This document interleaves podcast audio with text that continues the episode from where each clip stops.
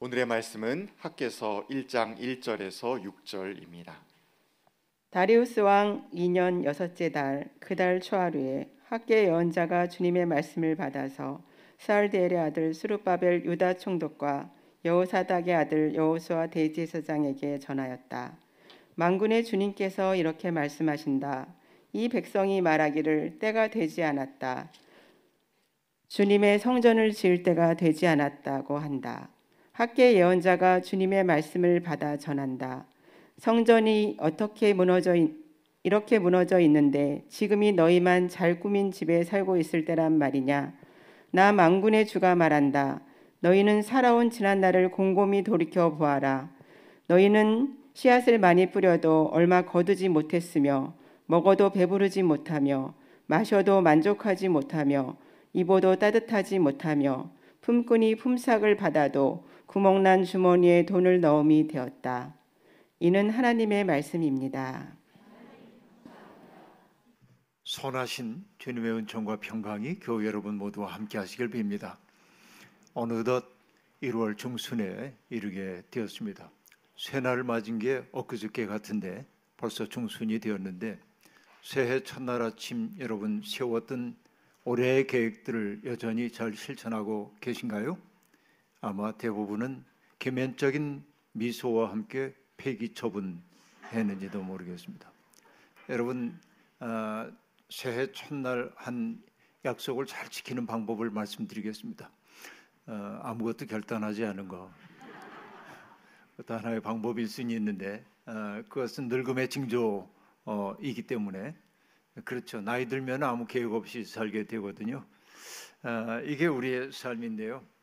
어, 시간이라고 하는 게 모든 것을 다 닳게 만듭니다. 젊은 날에 뜨거웠던 열정도 시간 지나고 나면 식고 어, 그렇게 뜨거웠던 불탈 것 같았던 사랑도 시들해지기도 하고 어떤 이념에 대한 충성도 시들해지고 모든 게 다 시간이 하고 있는 일들이고 이게 어쩔 수 없는 시간 여행자의 아, 일일 수밖에 없다 하는 생각이 듭니다.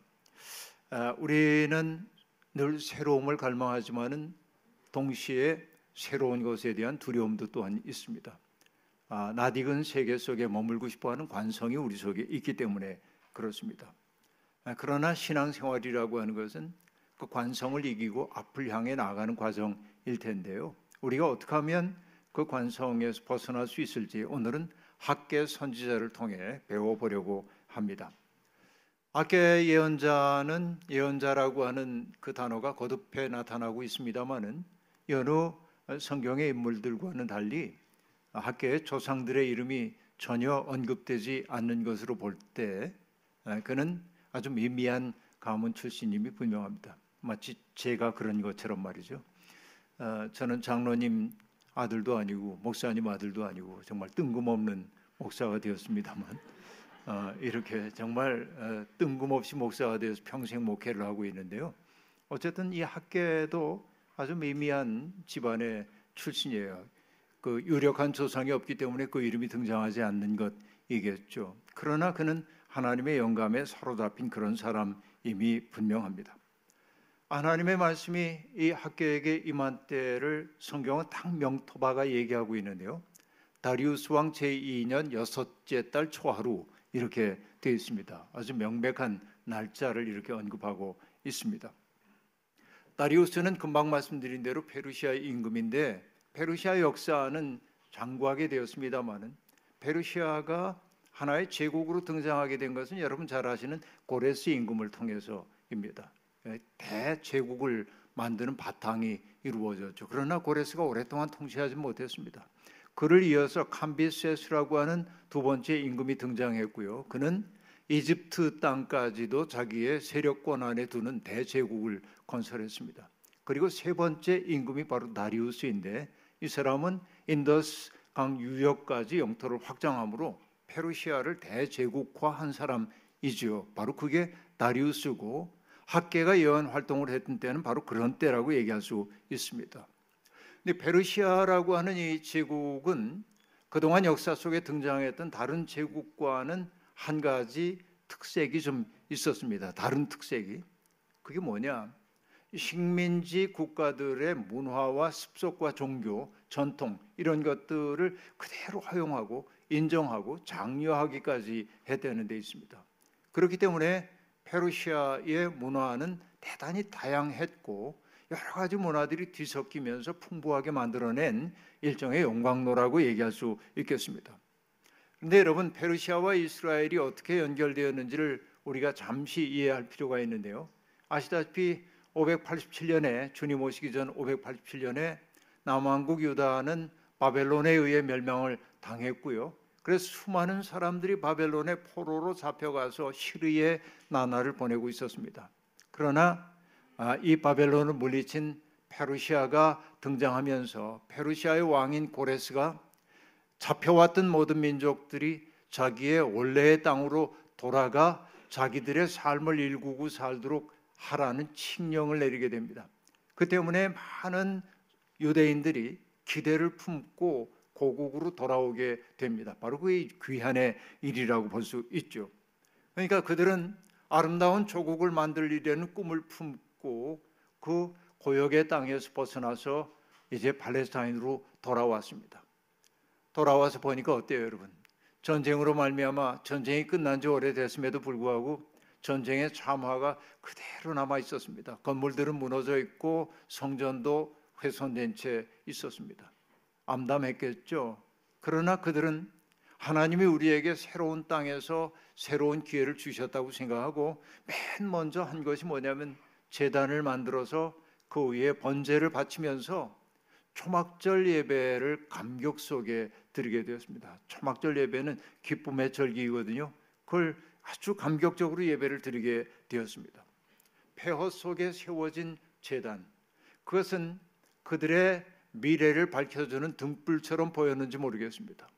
스룹바벨 총독 그리고 대제사장인 여호수아가 그들을 이끌어서 우리 성전을 함께 세우고 우리 정체성의 뿌리를 확고하게 한 후에 한번 잘 살아보자고 그렇게 독려했고 그 때문에 그들은 성전의 기초를 놓던 날 너무나 감격했습니다.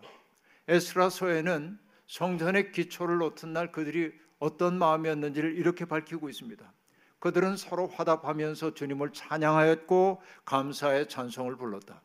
여기서 하나님을 찬양하면 저쪽에서 응답하는 찬양이 울려 나옵니다.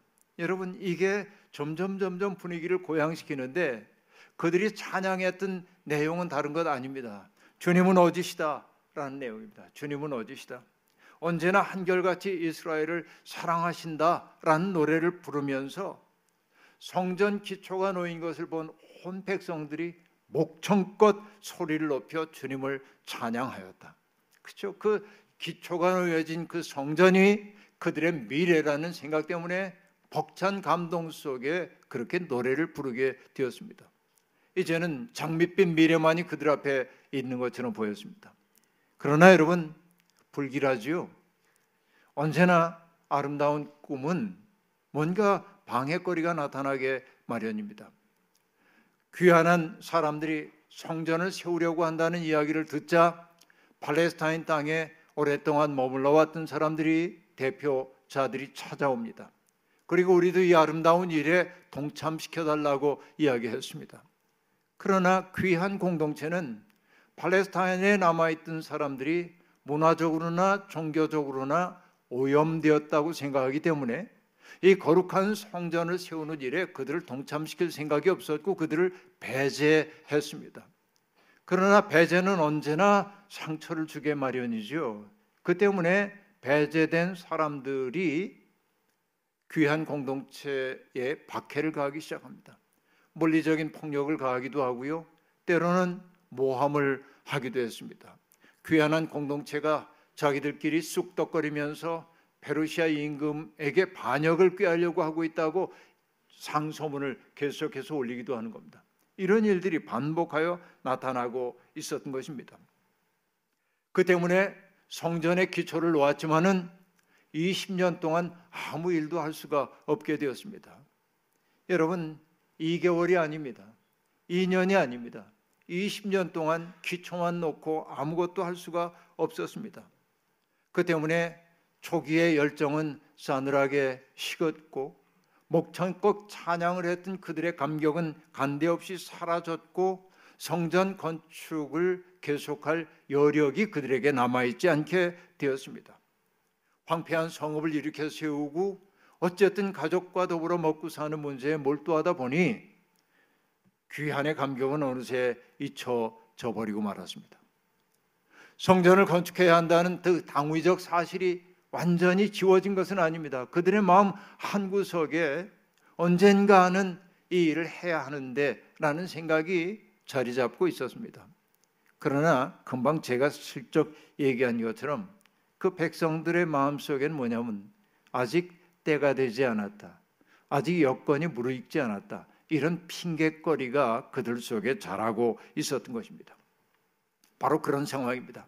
20년이나 지체된 상황이죠. 만군의 주님께서 학계를 통하여서 그들에게 자기들의 소행을 돌아보라고 말씀하셨습니다. 여기에 여러분 학계가 하나님을 일컫는 말이 야외 아니고 그냥 엘로힘도 아니고 만군의 주님입니다. 만군의 주님은 워리어 전사로서의 하나님을 얘기합니다. 하나님은 싸우는 분입니다. 악한 세력과 싸우는 분이고요. 혼돈과 싸우는 분이고요. 무기력과 싸우는 분입니다. 그 싸움으로 뭔가를 일으켜 세우는 분이 야훼 하나님인 것이죠. 하나님은 때때로 낡은 것들을 파괴하기도 합니다. 그러나 새로운 것들을 끄집어내기도 하는 분이 바로 만군의 하나님인 거죠. 악한 자들에게 짓눌려 있던 선한 사람들의 마음과 의지를 일으켜 세우기도 하고 혼돈 속에 유폐되었던 질서를 되찾아 일으키기도 하고 무기력 속에 있던 사람들을 일으켜 세워 뭔가 아름다운 일을 도모하도록 만들기도 하는 분이 만군의 주님이신데 그 주님이 백성들에게 너희 소행을 돌아보라고 얘기합니다. 그렇죠? 이것이 중요합니다. 일어서는 믿음이 우리에게 있는지 만군의 주님을 믿는다고 하면서도 여전히 누운 자리에 폐허의 그 자리에 머물고 있는 것은 아닌지 한번 돌아보라는 것이었습니다. 아주 오래전 제가 아르메니아라고 하는 나라에 갔을 때 제가 꼭 찾아가야 했던 곳이 있었습니다. 아르메니아 학살 기념관이었습니다. 수많은 아르메니아 사람들이 지난 세기 초에 박해를 받고 죽어갔습니다. 죽어간 이들을 기리기 위한 그 구조물이 있었고 그 구조물 앞에서 저는 숙연한 마음으로 인류의 평화를 위해 기도했습니다. 그런데 그 학살 기념관 뜰의 한 조각품과 만나게 되었습니다. 낯선 형상이었습니다. 다가가 보니까 제목이 거기 적혀 있는데 번역하자면 이렇습니다. 잿더미를 딛고 일어서는 어머니라는 구절이었습니다. 왜냐하면 여러분 잿더미라는 게 뭐예요? 전쟁의 참화로 말미암아 모든 게 파괴되고 어쩌면 그 어머니는 사랑하는 남편과 가족들을 다 잃어버렸는지 모릅니다. 집도 무너지고 정말 죽고 싶은 마음만이 그 여인을 마치 시면처럼 잡아당기고 있었는지 모릅니다. 그러나 그 어머니는 주저앉아 있을 수 없었습니다. 두려움에 떨고 있는 그 아이, 울고 있는 아이를 품에 안고 일어서서 어딘가를 향해 달려가는 모습을 형상화해 놨습니다. 그걸 보며 저는 생각했습니다. 아, 이 조각이 우리에게 들려주고 있는 메시지가 강력하다는 얘기.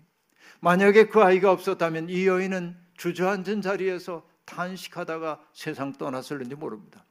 그러나 어떤 경우에도 사랑으로 돌봐야 할 그 아이가 있었기에 그 아이의 미래를 만들어줘야 할 책임이 있었기 때문에 그 어머니는 시면처럼 자기를 잡아당기고 있는 절망의 옷자락을 뿌리치고 일어나서 미래를 향해 나아가고 있는 것이죠.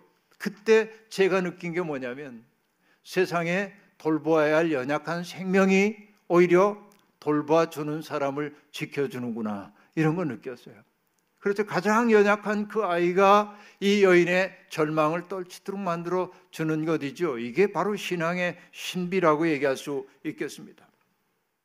내가 살아가야 할 이유와 의지를 그 돌봐줘야 하는 존재가 우리에게 선물로 주고 있다는 거죠. 이게 역사와 생명의 아이러니라고 얘기할 수 있겠습니다. 이스라엘 백성들은 그 정말 폐허로 변한 조국을 세우는 그 일, 그 일이 자기들에게 소중함에도 불구하고 나아가 내가 살아남기 위한 일에 몰두하다 보니 정말 절망 속에 점점 빠져들어가고 있었습니다. 우리도 그렇습니다.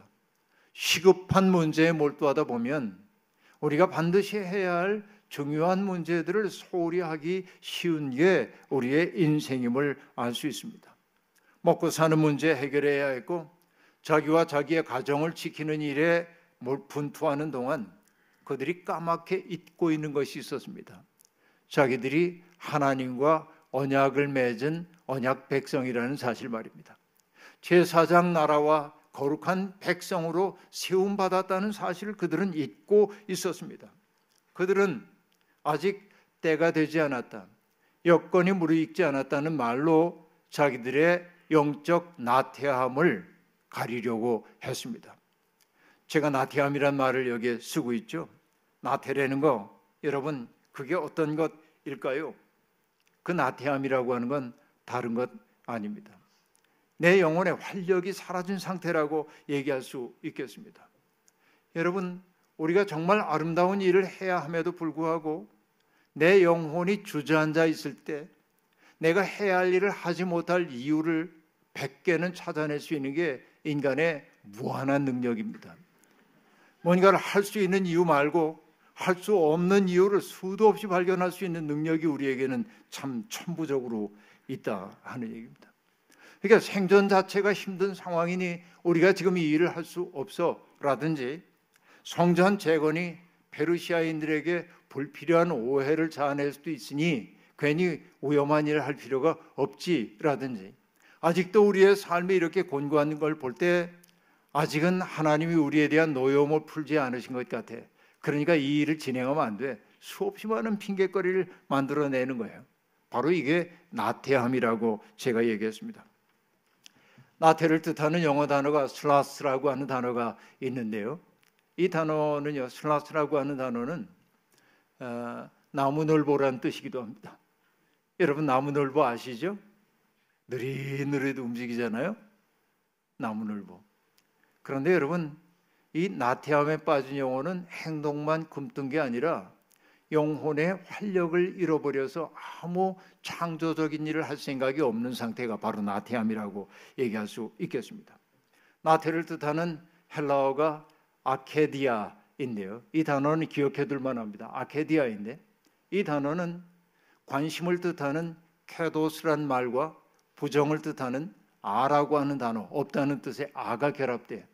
그러니까 아무 관심이 없어요. 이게 나태함입니다.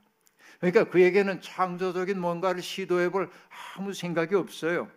그런데 여러분, 나태함은 개인적인 악덕일 뿐만 아니라 어떤 것도 아케디아냐면 자기가 누군가와의 관계 속에 있다는 사실을 잊어버리고 그 관계 속에서 내가 마땅히 해야 할 일을 하지 않는 것도 나태함입니다. 이게 더 심각할 수도 있는 것입니다. 왜 그럴까요? 그 사람들은요, 뭔가 자기에게 몰두해 있기 때문에 그렇습니다. 사람은 누구나 다 다른 이들로부터 좋은 평판을 얻기를 소망합니다. 좋은 사람이 되고 싶어요. 그리고 이 자리에 계신 모든 분들이 어떤 소망이 있냐면 누군가에게 도움을 베풀며 사는 사람이 되고 싶어요. 그렇죠? 그러나 우리는 언제나 조건을 내세웁니다. 여건만 되면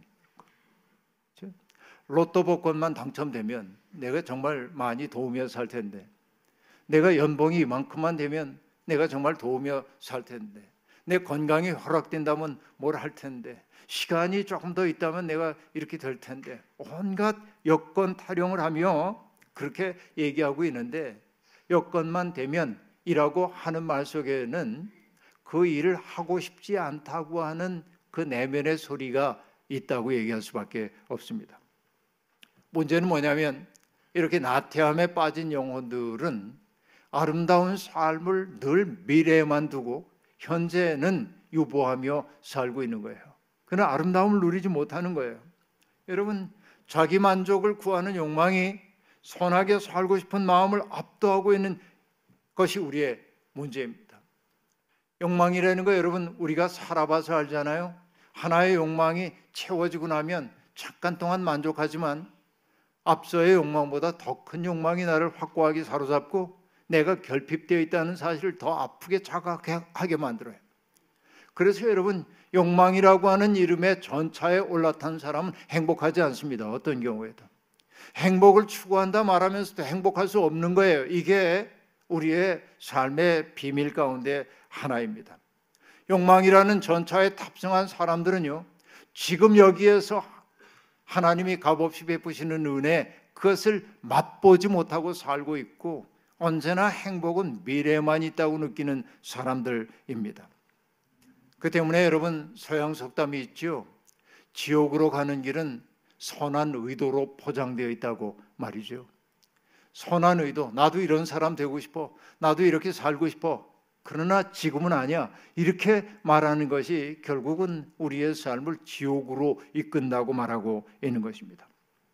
하나님은 학계를 통해 이스라엘의 나태를 준엄하게 꾸짖으십니다. 성전이 이렇게 무너져 있는데 지금이 너희만 잘 꾸민 집에 살고 있을 때란 말이냐라고 말합니다. 여기 무너진 성전은 무너진 성전과 잘 꾸민 집이 극명하게 대조되고 있습니다. 물론 학계가 얘기하고 있는 무너진 성전은 성전의 기초만 놓여 있는 그 공간을 의미하는 것이지만은 정신적 의미에서 보자고 한다면 어떤 것일까요? 언약 공동체의 지향을 상실해 버린 그들의 영적인 상태를 나타내는 말이 무너진 성전일 겁니다. 자기의 그 마음의 집, 영혼의 집이 누추하기 이를 데 없게 되었는데, 그렇죠? 욕망에 얼룩져 가지고서는 하나님의 형상으로서의 그 모든 가능성들을 다 잃어버리고 말았는데 그게 비참하다고 느끼지 못하면서 겉꾸미는 일에만 너희가 몰두하고 있는 것 아니냐 이런 말로 우리가 받아들일 필요가 있겠다 하는 얘기입니다. 여러분 이스라엘은 하나님의 아름다우심을 가시적으로 드러내는 존재로 부름받았습니다. 우리 또한 마찬가지입니다. 하나님 나라를 이 땅에 가시화하는 게 부름받은 사람들의 하나의 소명이라고 얘기할 수 있겠습니다.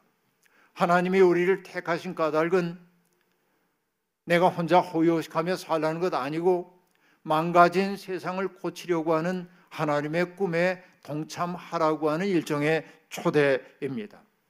홀로는 할 수 없는 일이기에 주님은 우리를 공동체로 불러 주셨습니다. 공동체를 통해 우리가 해야 하는 일은 무엇입니까? 나 좋을 대로 사는 삶에서 해방되어서 다른 사람을 유익하게 하는 삶으로 나가야죠. 이해와 관심과 연민의 마음을 내 속에 익히는 것이 공동체 속에서 우리가 해야 할 일인 것입니다. 우리는 내가 귀찮음을 무릅쓰고 누군가의 요구에 응답하게 될 때 우리는 놀라운 선물을 받게 됩니다. 그게 뭔지 아십니까? 자로부터의 해방입니다. 누군가의 요구에 응답하기 위해서는 때때로 비용을 지불해야 하고 시간을 바쳐야 하고 불육회한 일에 연루될 수도 있습니다. 그러나 그의 요구에 응답하기 위해 나를 희생하는 그 순간 놀랍게도 나를 붙잡고 놓아주지 않던 자아의 인력으로부터 내가 해방되었음을 느끼고 그때 홀가분한 자유와 평안이 내 속에 유입되는 것을 경험하게 되는 것이죠. 이게 신비한 일이라고 얘기할 수 있겠습니다.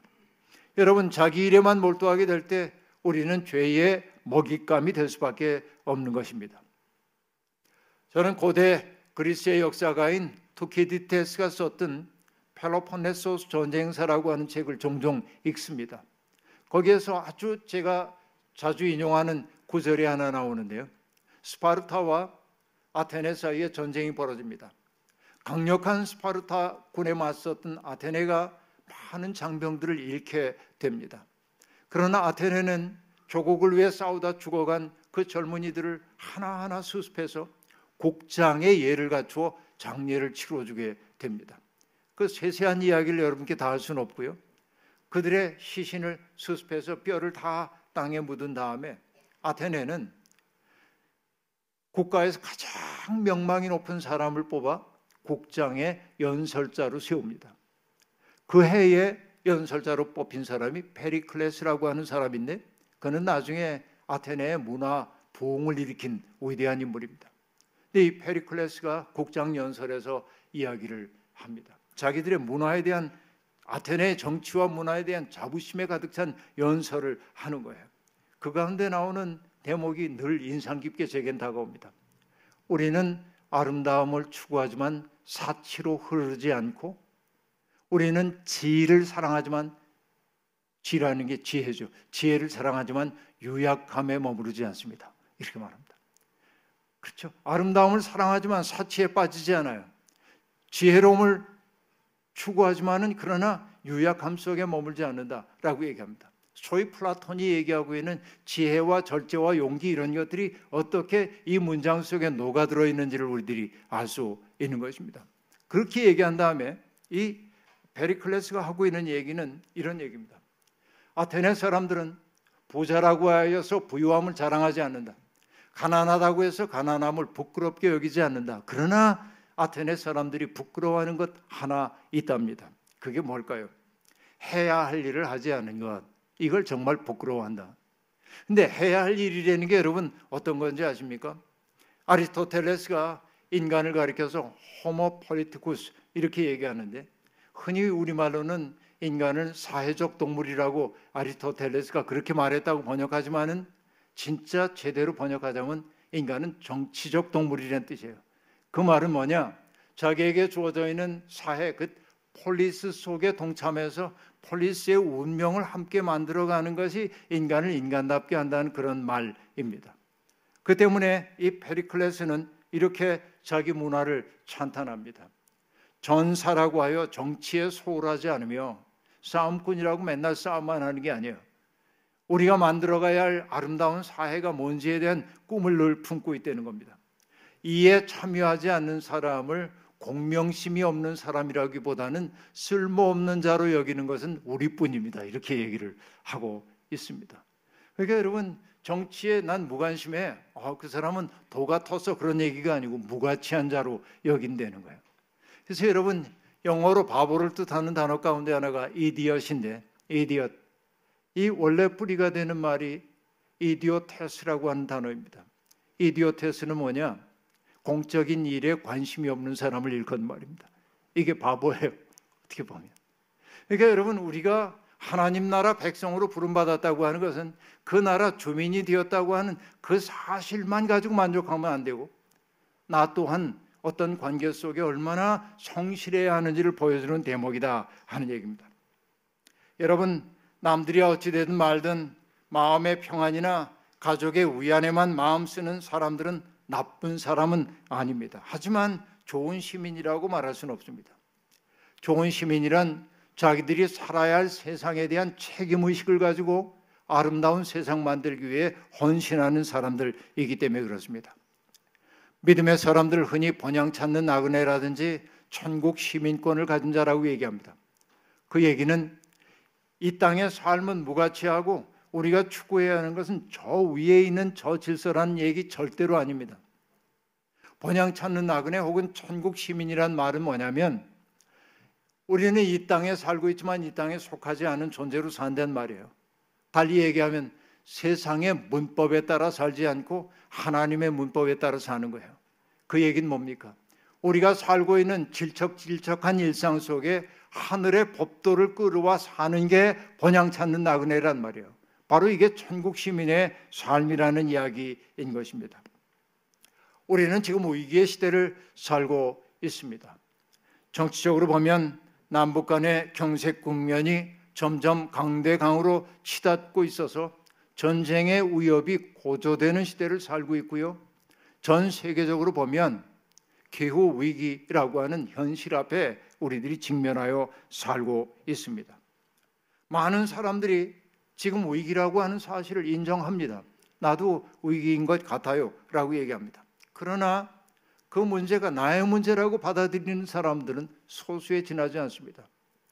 두 가지 태도가 있습니다. 첫 번째는 비관론입니다. 내 힘으로는 우리의 힘으로는 이 문제 해결할 수 없어. 내가 뭘 할 수 있겠어? 라는 비관론이 첫째입니다. 낙관론 또한 있습니다. 어떤 것일까요?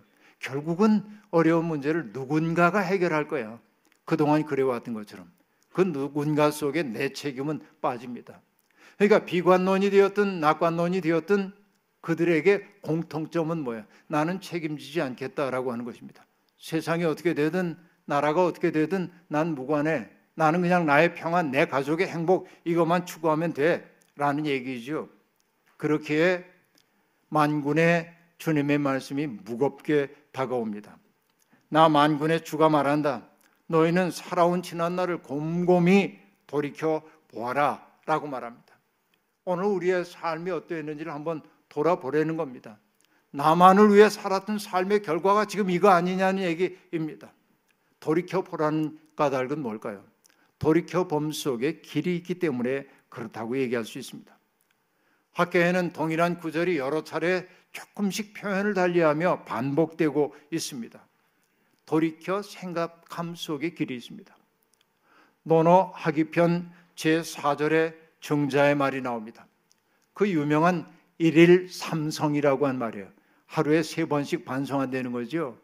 그가 반성하는 내용은 무엇입니까? 남을 위하여 일을 꾀하면서 진심을 다하지 않았는가? 벗들의 사귐에 있어서 내가 신실하지 못했는가라는 것. 내가 배우고 공부한 것을 익히지 않았는가? 이 세 가지를 반성한대. 이게 삼성이에요. 그러니까 여러분 한자로 얘기하자면 뭐냐면 첫 번째는 불충하진 않았는가라는 거고 친구와의 관계에서는 불신하지 않았는가 하고 나와의 관계에서는 불습하지 않았는가 익히지 않는 거 이게 일일 삼성이에요. 그러니까 여러분 이렇게 자꾸 돌이켜봐야 내 삶이 바로 서요. 돌이켜보는 까닭은 바로 서기 위한 것입니다. 올해는 예수 그리스도께서 길이라고 고백합니다. 예수 그리스도의 길은 십자가의 길입니다. 십자가란 무엇입니까? 남을 살리기 위해 자기를 희생하는 게 십자가 아닙니까? 우리는 그 길이 우리를 하나님께로 인도한다고 믿습니다. 그러나 여러분, 길의 존재 이유는 고백의 대상이 되기 위한 게 아니라 걷도록 하기 위한 것입니다. 우리가 예수님을 정말로 길이라고 고백한다면 우리는 그 길, 십자가의 길 걷기 시작해야 합니다. 우리는 그 길을 고백만 하고 걷지 않는다고 한다면 우리는 스스로 자기 기만에 빠진 것이라 말할 수 있겠습니다. 고통이나 소외감 속에서 몸부림치는 사람들의 품이나 설당이 되어주지 않으면서 우리가 예수를 믿는다고 말하는 것, 그거 기만이 아닌가 돌이켜 봐야 합니다. 누군가의 품이 되기 위해 나의 곁을 내줄 때, 누군가에게 삶의 기쁨을 주기 위해 조금 수고로움을 마다하지 않을 때, 우린 비로소 그 길의 사람이라 말할 수 있을 겁니다. 그런데 그거 손해보는 길이냐고요? 언제나 손해보는 길처럼 보이지요? 아니요. 그 길에 보람이 있습니다. 그건 뭐냐? 세상이 주는 것과 같지 아니한 기쁨과 평안이 우리에게 보상으로 주어진다 하는 얘기입니다. 자기 만족이나 구하고 있는 사람들은 맛볼 수 없는 것입니다. 전도서 기자가 얘기했죠. 눈은 보아도 만족하지 못하며 귀는 들어도 차지 않는다라고 말합니다. 나, 나, 나에게 집중할 때는 만족과 감사가 없어요. 내 삶이 타자를 향해 열릴 때 오히려 자유와 기쁨과 그리고 평안이 내 속에 찾아온다 하는 얘기입니다. 너는 보아도 만족하지 못하고 귀는 들어도 차지 못한다. 학계는 이것을 이렇게 표현했습니다.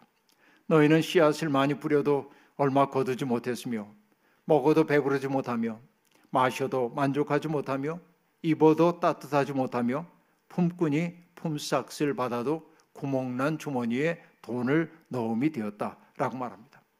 하나님과 이웃을 등진 채 자기 만족이나 구하는 삶의 결과를 이렇게 정밀하게 표현할 수가 없습니다.